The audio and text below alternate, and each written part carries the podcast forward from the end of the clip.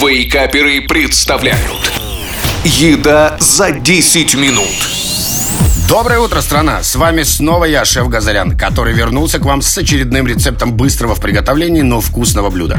Я уже говорил о том, что зачастую остается много недоеденной еды после обеда или ужина. И сегодня я предлагаю приготовить из этих продуктов простое и очень аппетитное блюдо немецкой кухни под названием хоппель-поппель. А ингредиенты для приготовления этого блюда сегодня такие. Вареная картошка 3 штуки, ветчина или отварное мясо 200 грамм, лук 1-2 штуки, сливочное или растительное масло 4 столовые ложки, соль по вкусу, перец черный молотый по вкусу, яйца 2-3 штуки и зелень по вкусу.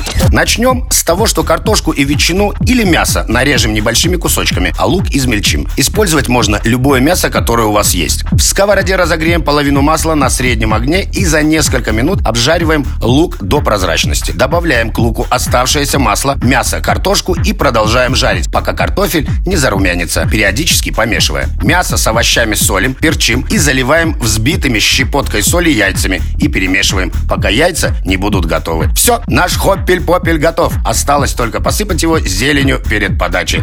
Ну и как всегда, на этом моменте я желаю вам приятного аппетита и нескучных выходных. Услышимся через неделю. Пока-пока!